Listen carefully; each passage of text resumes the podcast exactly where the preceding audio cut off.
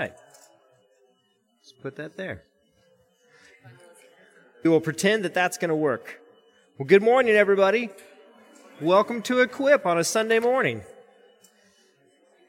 We're taking a detour from 1 Peter because we didn't expect the people on the schedule to be in other places this morning, but they are. So uh, Wade had an opportunity to go back to uh, Colorado uh, to serve people back there in a, in a. He was serving at a funeral. He's doing the funeral for a family that he knew there.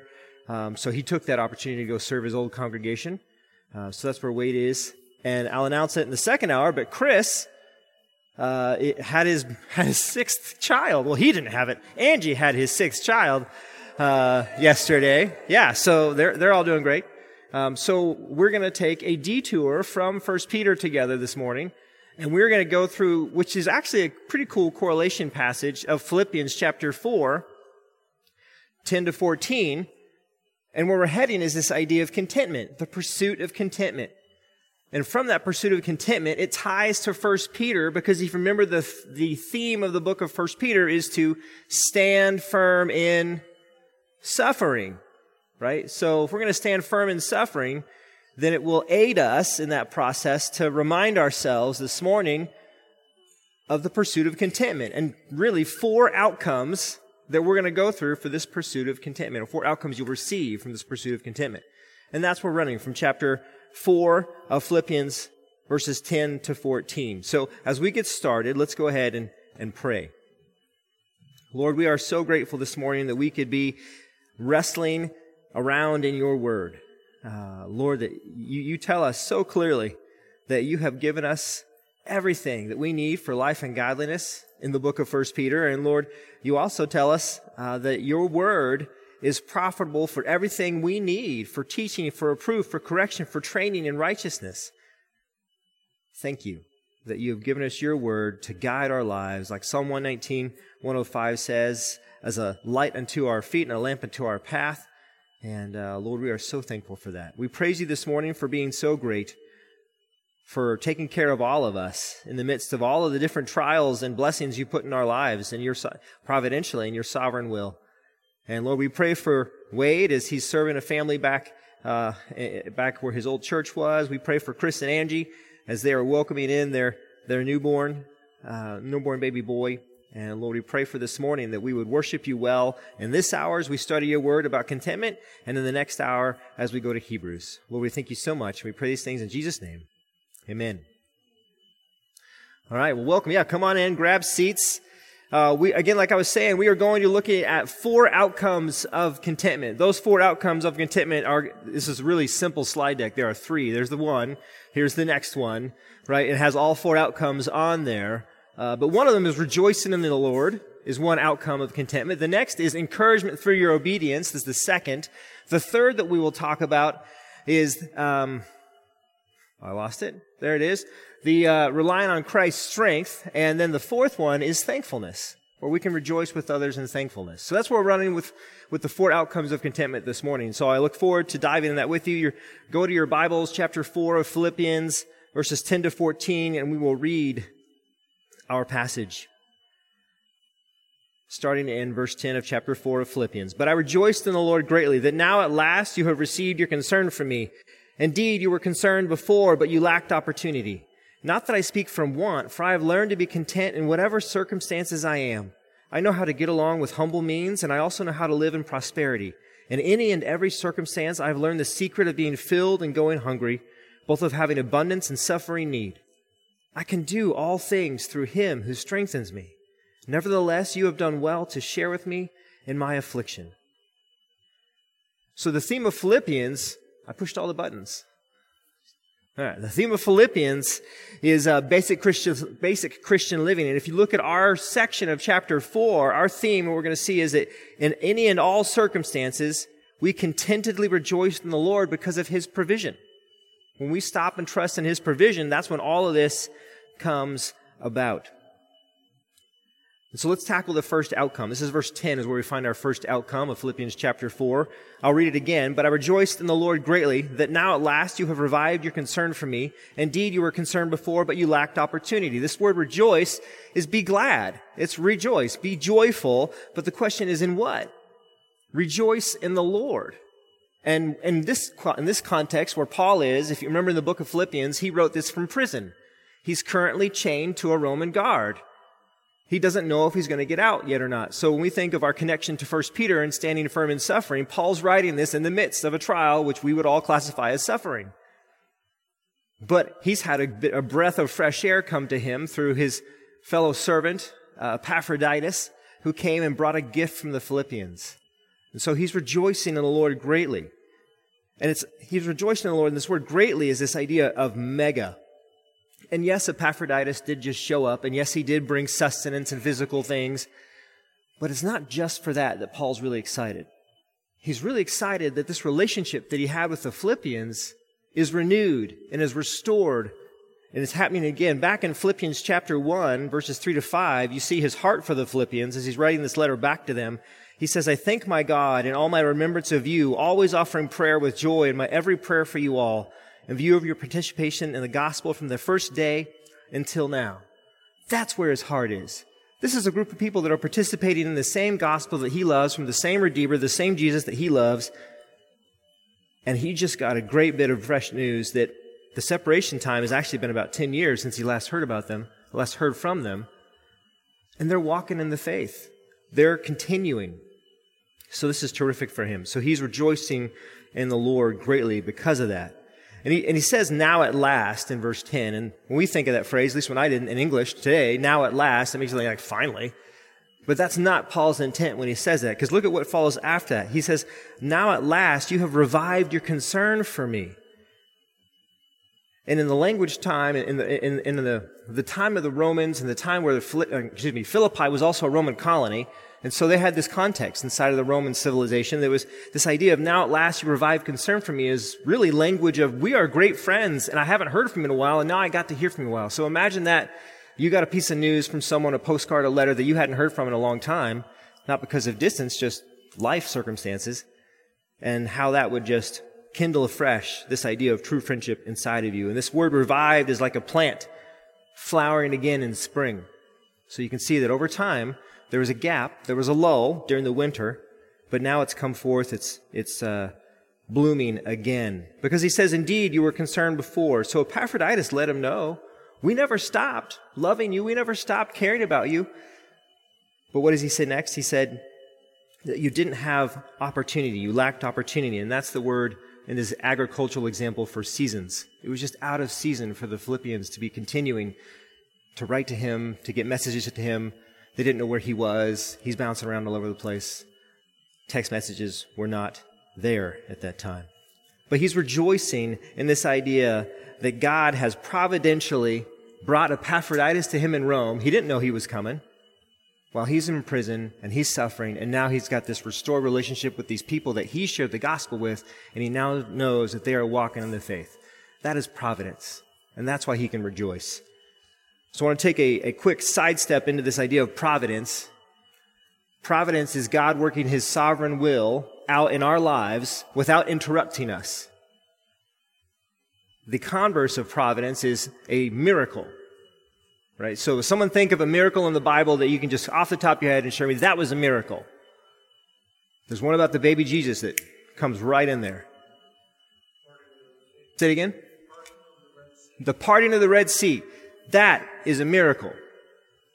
Is it natural for the waters to separate and stand in walls on the other side and immediately the ground underneath to be dry for people to walk across it? Is that natural? Oh no. Anything where God intervenes in our lives and it is outside our flow of reality, outside of our natural, that's a miracle. Providence is where He intervenes in our lives and we don't know until we look backwards and say, ooh, sovereignly God was doing this, that, and the other thing. So as we think about providence, I want you to get the weight of how supernatural providence is when you think of all the things that God is orchestrating throughout our lives to get us to hear and everything He needed to do to nudge, bump, shift, convict, and we never knew until we look backwards. So when we think about providence, it's actually more amazing, in my opinion, than a miracle. They're both supernatural. But miracles catch your eye in the moment, like, ooh, that, that is not normal. But providence, we don't even see until we look backwards. So Paul is reveling and rejoicing in the Lord because he's watching God provide for him in that way. And it's founded in this love that he has for the Philippians, the love that he has for the Lord. Now, a believer can have this type of rejoicing because their heart is different. Their heart is new. Their heart is, as 2 Corinthians 5.17 says, is one that is a new heart. The old man has passed away. The new heart, the new man has come because they've confessed of their sins. They've repented. They trusted in the Lord for their salvation. And so they, we can have that. We can rejoice in the Lord greatly because of his provision of salvation, because of his provision for our daily needs in life, and his provision for sustenance and sufficiency through grace in any trial that we're in. For believers, for folks that may not have made that act of repentance and faith in the Lord Jesus Christ, this, this type of joy in God's providence isn't available for them. So our call for, even in this room, um, is that you would think about, where am I with the Lord? And I have this opportunity to see him as a loving Savior, as who came on the, he sent his son to come onto the cross and die for my behalf, lived a perfect life for 33 years, substituted his perfect life for my unrighteousness and paid all my sins and your sins too. And he just, and he, and he says, repent and believe and you will be saved. And this same type of rejoicing in the Lord can be yours. That wraps up our first outcome of pursuing contentment. You pursue contentment through God's provision, and that rejoicing is there. Which gets us to our second outcome of pursuing contentment, which is encouragement through when we obey. We're going to see in Paul's life how he went about obeying and how he handled provision and contentment, and it's going to encourage us. And we can see the same thing when we do it in our lives, and we can see it in others today when say, hey, they are marching forward in Christ through trial, and that is hard, but they're obeying. And that's encouraging. So look at verse 12 uh, verses 11 and 12, and we'll see this. It says, Not that I speak from want, for I have learned to be content in whatever circumstances I am. I know how to get along with humble means, and I also know how to live in prosperity. In any and every circumstance, I have learned the secret of being filled and going hungry, both of having abundance and suffering need. So through Paul's perspective, this idea of I'm not speaking from want, I've learned to be content. It's a choice. He's made a choice in all of these circumstances of his life that God has brought him. And it's his choice is I'm going to be content in what God provides for me. And contentment isn't just a choice. It is a choice, but it's also a command. Hebrews 13:5 says, "Make sure that your character is free from the love of money, being content with what you have. For he himself has said, I will never desert you, nor will I ever forsake you." So like every one of Christ's commands, it is weighty, but it is not burdensome. Because what did he say at the end of verse 5 of Hebrews 13? He says, I will never desert you, nor will I ever forsake you. He will always provide for us. So Paul's not speaking from want, is what he says. So we have to take a quick detour into, well, then what is speaking from want? What is that? It's this idea of meet my needs. If we approach any scenario with, are my needs being met? What do I want out of this? Then that is speaking from want. The commentator James Montgomery Boice in his commentary on Philippians, tells this story to get this idea across. He says, Do you know how animal dealers sometimes catch monkeys? Monkeys are greedy creatures who be caught by a combination of curiosity, greed, and ingenuity. The animal trainers take a number of narrow mouthed jars and they place some shiny beads in each jar. The monkeys then come upon these jars and they see those shiny beads and they immediately take their hands and get them inside the mouth of the jar and grab a hold of those beads. And because a fist is of greater diameter than your narrow hand, the monkeys are caught. They try to withdraw their hand out of that jar, but they cannot. Instead of letting go of those bees to figure out how to escape, they hold on tightly, even while the animal trainers then come and kindly and safely capture them to train them um, and then let them free of those jars. And he says, We're like those monkeys. We can get caught like that where I see a need, I want to grab it, and I'm going to hold on tight. And I'm going to resist trusting in the Lord because I want what I want. That is someone who's speaking from want. Paul's saying, I'm not speaking from want. Then, then where is he speaking from?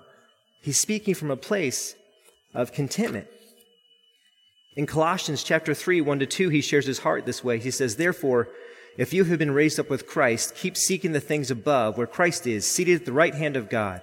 Set your mind on the things above, not on the things that are on earth. Common verse for us. If you don't want to seek your own needs and have your own needs be met and be focused like that, Paul gives us the right instruction. He says, set your mind on the things above. Your will is different now. A redeemed heart is a slave of Christ and righteousness. Our needs need to be what God needs for us, His purposes for us, His will for us. Earlier in the book of Philippians, chapter 3, 7 11, he says, But whatever things were gained to me, those things I have counted as loss for the sake of Christ. And we could stop right there. That's a heart that is not speaking from want. That's how he can be content in his experiences. He's living for the sake of Christ. Continuing on in verse 8 of chapter 3, he says, More than that, I count all things to be lost in view of the surpassing value of knowing Christ Jesus my Lord, for whom I have suffered the loss of all things, and count them but rubbish, so that I may gain Christ. Paul's trust in the Lord for his provision in every circumstance, and he's pursuing contentment and as he obeys, he's encouraged because he sees God's provision come to him, even like Epaphroditus bringing this gift at a time that he didn't expect it, and bringing these encouraging news of his friends, the Philippians, and how they're following the Lord still. But Paul takes us a little bit further through his experience and sets up three different brackets for us, three of these pairings, so for us to, to know exactly how we should be thinking about this. He says, I know how, which is I've learned through experience, to get along with humble means, as well as to know how to live in prosperity. Giant bookends, the spectrum. Humble means to live in prosperity. And he says, I've learned the secret, again, through experience. I know, I've lived this, of being filled and going hungry. And then the third pairing of having abundance and suffering need. We all fit within those spectrums somewhere, some shape, somehow, even in our current lives, current experiences today. As we suffer, as we grow, as we're blessed, as we're in trials, these pairings show us that Paul's been through there, and so we can take encouragement through there because he obeyed.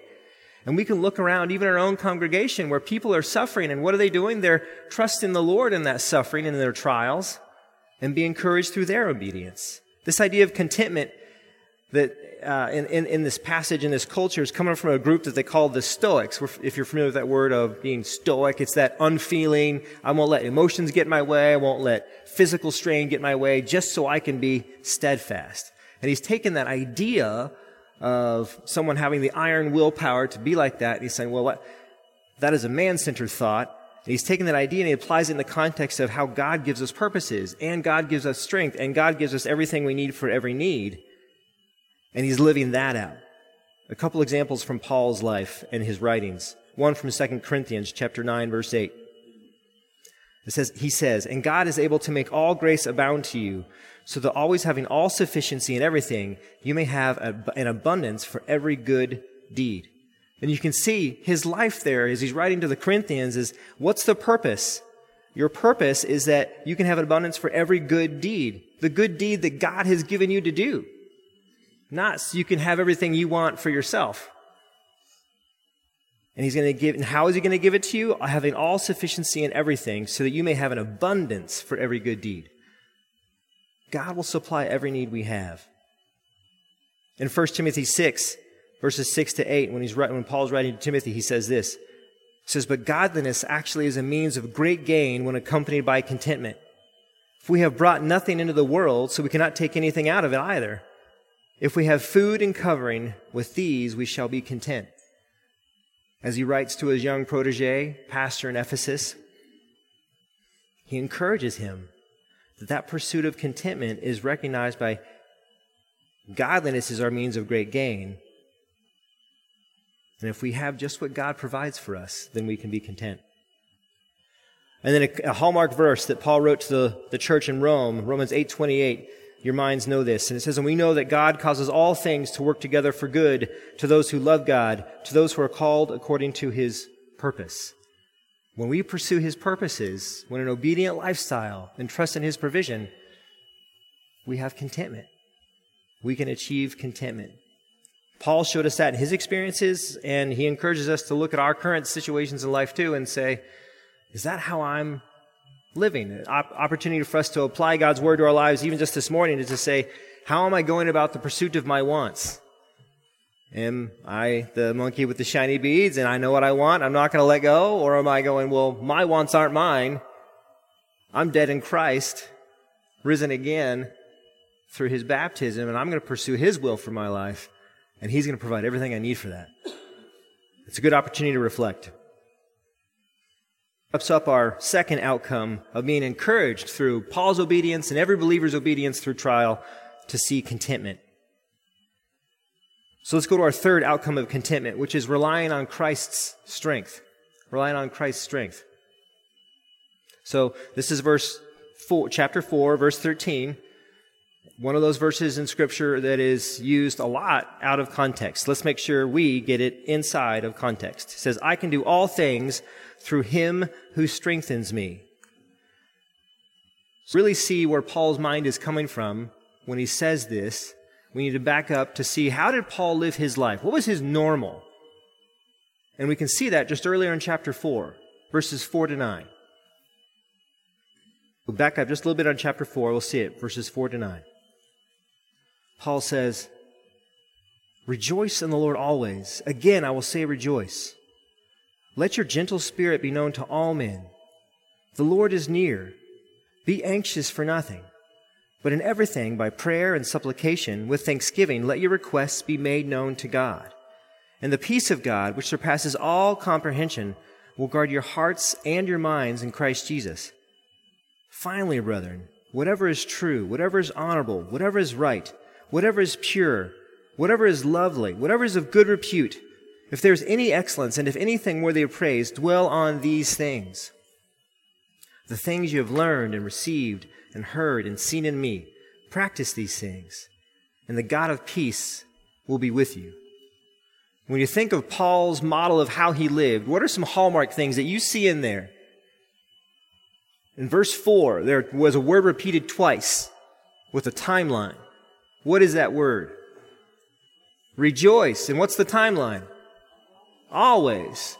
That's where he starts. Rejoice in the Lord always. Right? And then he continues and he says, Let your gentle spirit be made known to all men. He approaches life with a humble spirit. He's going to come inside of every context and he's not going to be the loud, boisterous, look at me, pay attention to me. He's serving the Lord for the Lord's purposes. He's going to come into that context and be the gentle spirit that's there. That doesn't mean weak. That doesn't mean not forceful. It just means appropriate for the moment to where he's going to be a balm, a balm to all those folks when he's in that situation and representing the Lord well. He's going to be gentle in spirit. Verse 6 is very common. How should we approach all these trials that we run into?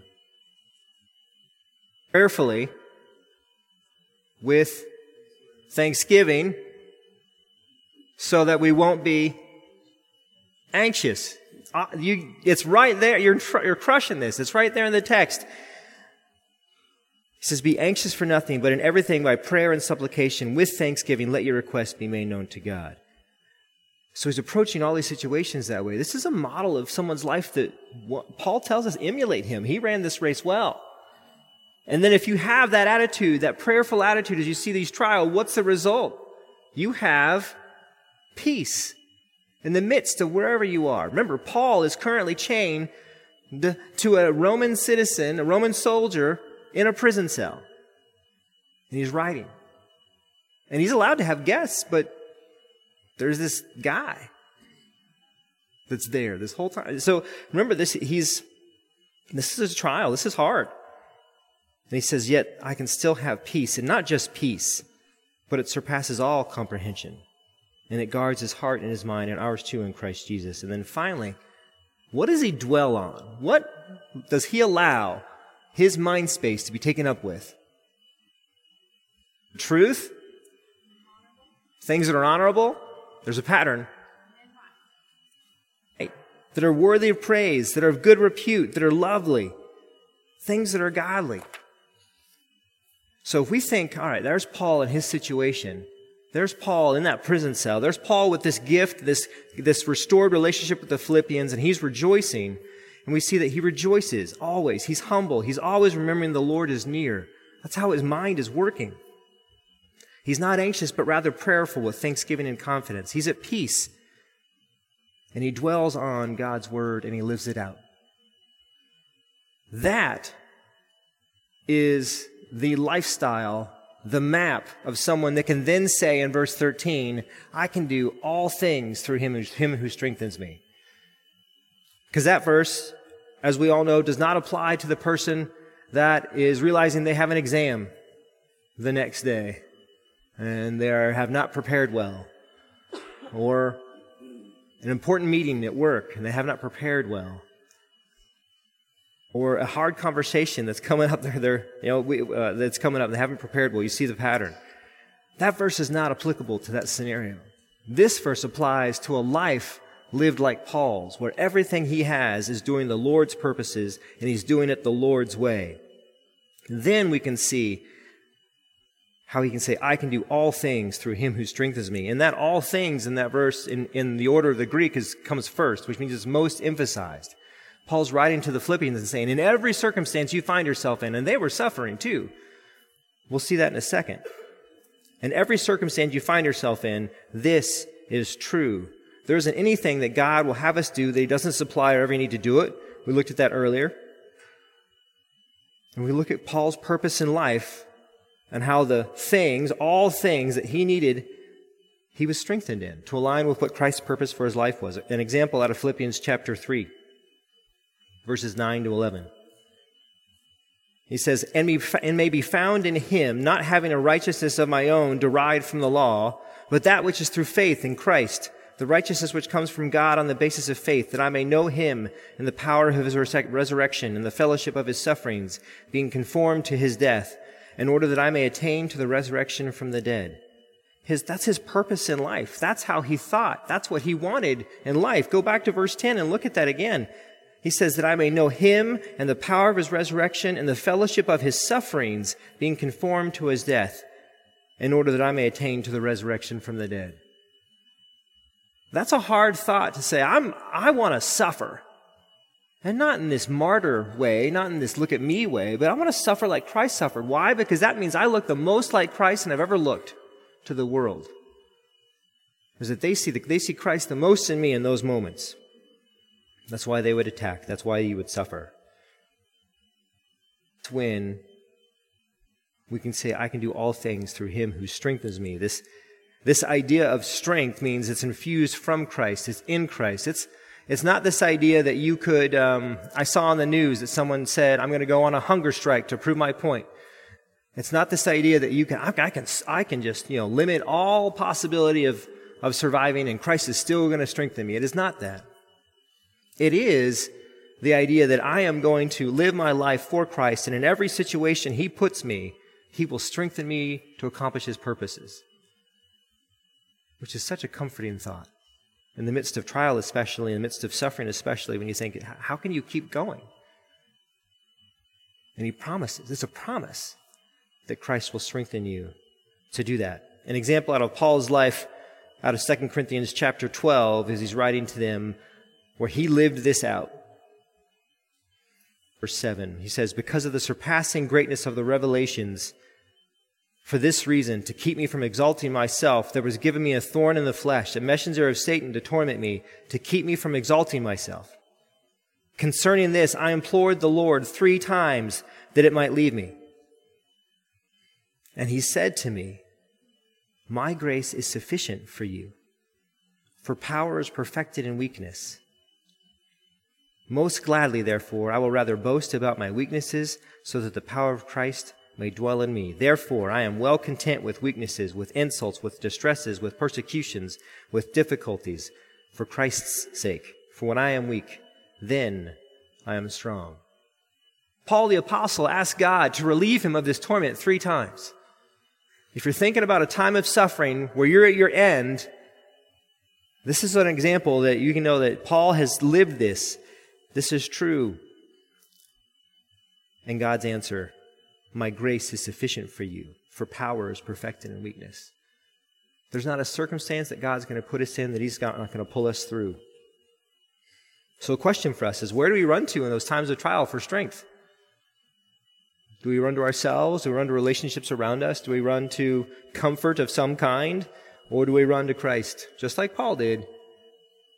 and hear God's words say, My grace is sufficient for you, for power is perfected in weakness. And, and, are, and be encouraged by that. So that rounds out our third outcome of pursuing contentment is to do that, we have to rely on Christ's strength. So we've seen we rejoice in the Lord greatly. We've seen we're encouraged through obedience. We've seen that we rely on Christ's strength, and we're have our fourth Christ's strength. And we have our fourth outcome now, which is thankfulness. Thankfulness is an outcome of pursuing contentment. Verse 14 says, Nevertheless, you have done well to share with me in my affliction. This idea of nevertheless, again, in our current vernacular, can sound like a negative idea. But really, it's a pastoral, heartfelt idea as he's writing a letter to the Philippians that he's not going to get to convey, right? Epaphroditus is going to take it back. And they just sent a gift. Physical needs, as well as the relational res- restoration that he's rejoicing about. And he just said, I can do all things through Christ who strengthens me, which could be taken as thanks, but I didn't, I didn't need, it's appreciated, but thanks. And that's not his intent. That's not what he wants to convey. So he wants to have them catch their eye to this part in his letter where he says, Nevertheless, like that is all true. That is all true. But this is important, what I have to say next. He says, You have done well to share with me in my affliction. Think about the Philippians. How do we know that they're sharing with Paul in his affliction? Yes, they physically gave when they are poor. That's an example. That is true. They did that, and they did that. This is now their third time to send him a gift like this to support him in his ministry. And in none of those times did they have a surplus. But he's also heard this update from Epaphroditus. He also knows that the believers there are running well. He also knows that they're loving one another. He also knows that, in a specific example, they are sharing an affliction. And he wrote that earlier in his letter in Philippians chapter 1, 29 to 30. He says, For to you it has been granted for Christ's sake not only to believe in him, but also to suffer for his sake, experiencing the same conflict which you saw in me, and now hear to be in me. He writes that to them because Epaphroditus shared that they're in the same conflicts as what this is, they're in similar conflicts as you are right now. He knows. They're suffering for Christ, and he is rejoicing and thankful that they can share that. In Philippians chapter 2, verse 17, he says, But even if I am being poured out as a drink offering upon the sacrifice and service of your faith, I rejoice and share my joy with you all. They're, they're being poured out in Philippi, where they live. They're living for Christ. Epaphroditus got this, brought this great, encouraging, rejoicing update where they're living and suffering and in trial and obeying and standing up well. They are standing firm and suffering. And he's encouraged. And he's encouraged by that. And we get to ask ourselves that question We have around us that we look to, like the people that are closest to us, we can see like Paul's thankful because he sees these believers living out their Christian life well. These people that he shared the gospel with and brought to faith, living out their lives well. And who do we have, who do we surround ourselves with relationally to encourage us like that? That we can be thankful that we are sharing in affliction with them. And then if we have, like, yeah, I know this people, these people, these people, then my encouragement to you just after service this afternoon, send them a note. Let them know that they've encouraged you by the way that they're standing firm in suffering by the way that they live for Christ. Because that shared joy, that reciprocation of that relationship is a place where great contentment can come from. And you both can walk away encouraged. So, in summary, we covered four outcomes for the pursuit of contentment. The first one was rejoicing, and not just rejoicing a little bit, but mega rejoicing, rejoicing in the Lord greatly and recognizing that his providence is supernatural. He organizes everything through time without us seeing it, but yet it arrives right when we need it to do his work, to do his purposes. He always, as we looked at in Romans 8:28, does good for us to move us towards Christ's likeness through his purposes. We can rejoice. We can mega rejoice. The second outcome was we can be encouraged through obedience. And we saw Paul's experiences, how whether in very little or in very much, whether it's physical or relational or situational, we saw that, that he had plans too. And God directed his steps to places that he never thought he might go. Sometimes in places he thought, I'm going to go over here. And God says, no, hard, hard pivot. You're actually going to go to Macedonia. Yet he obeyed. regardless of the circumstances. The third one we saw that when we rely on Christ's strength, that helps us in our pursuit of contentment, which is a promise of Christ to do His work, to empower us to do everything we need to do. Everything. There's not something that we're going to be too weak for, as long as we are modeling just like Paul did to live that life well in Christ. And then the last one was thankfulness, not only for his provision of physical needs, which the Philippians brought, but also that relationship. Remember, it was a 10 year gap since he had heard from these people from these people that he loves. And it wasn't because of anything negative. It was just he'd been bouncing around in the ministry field and they hadn't been able to send anything to him and figure out what he was. And they find him in Rome and they send him a gift. And not only a gift, but this update of we're living for Christ too. And it's so encouraging. So much thankfulness comes from there. The bottom line is this, is that in every circumstance, Christ commands us to contentedly rejoice in his provision just like Paul and the Philippians are, and they're a wonderful illustration for us to follow. So I have a couple asks for you to evaluate as we exit. One is, where's the source of joy in your life? Is it my needs are being met? Or is it I'm living for the Lord and recognizing His sovereign will and His providence in my life to equip me for everything I need? The second is, consider the purpose that you live by. We saw Paul's purpose in Philippians 3.10 and the Westminster Confession wraps it up too. It says, glorify God and enjoy Him forever, which is not live this life for you now. And then the last one for us to evaluate our lives in the context of this passage as we pursue contentment is examine those relationships. The people that you let in close. Are they the people like the Philippians to Paul that build him up? Or the people that pull you down? And uh, if we're going to pursue contentment, we have to be careful about who we let in close. Let's go ahead and pray. Lord, your word is so clear, and it is so good, and it is so full of promise and hope and encouragement. Um, Lord, this morning you have taught us that in every circumstance, as we live out your purposes for our lives, you will provide everything in an abundance of need to do what we need to do. Lord, that is an excellent promise, and we praise you.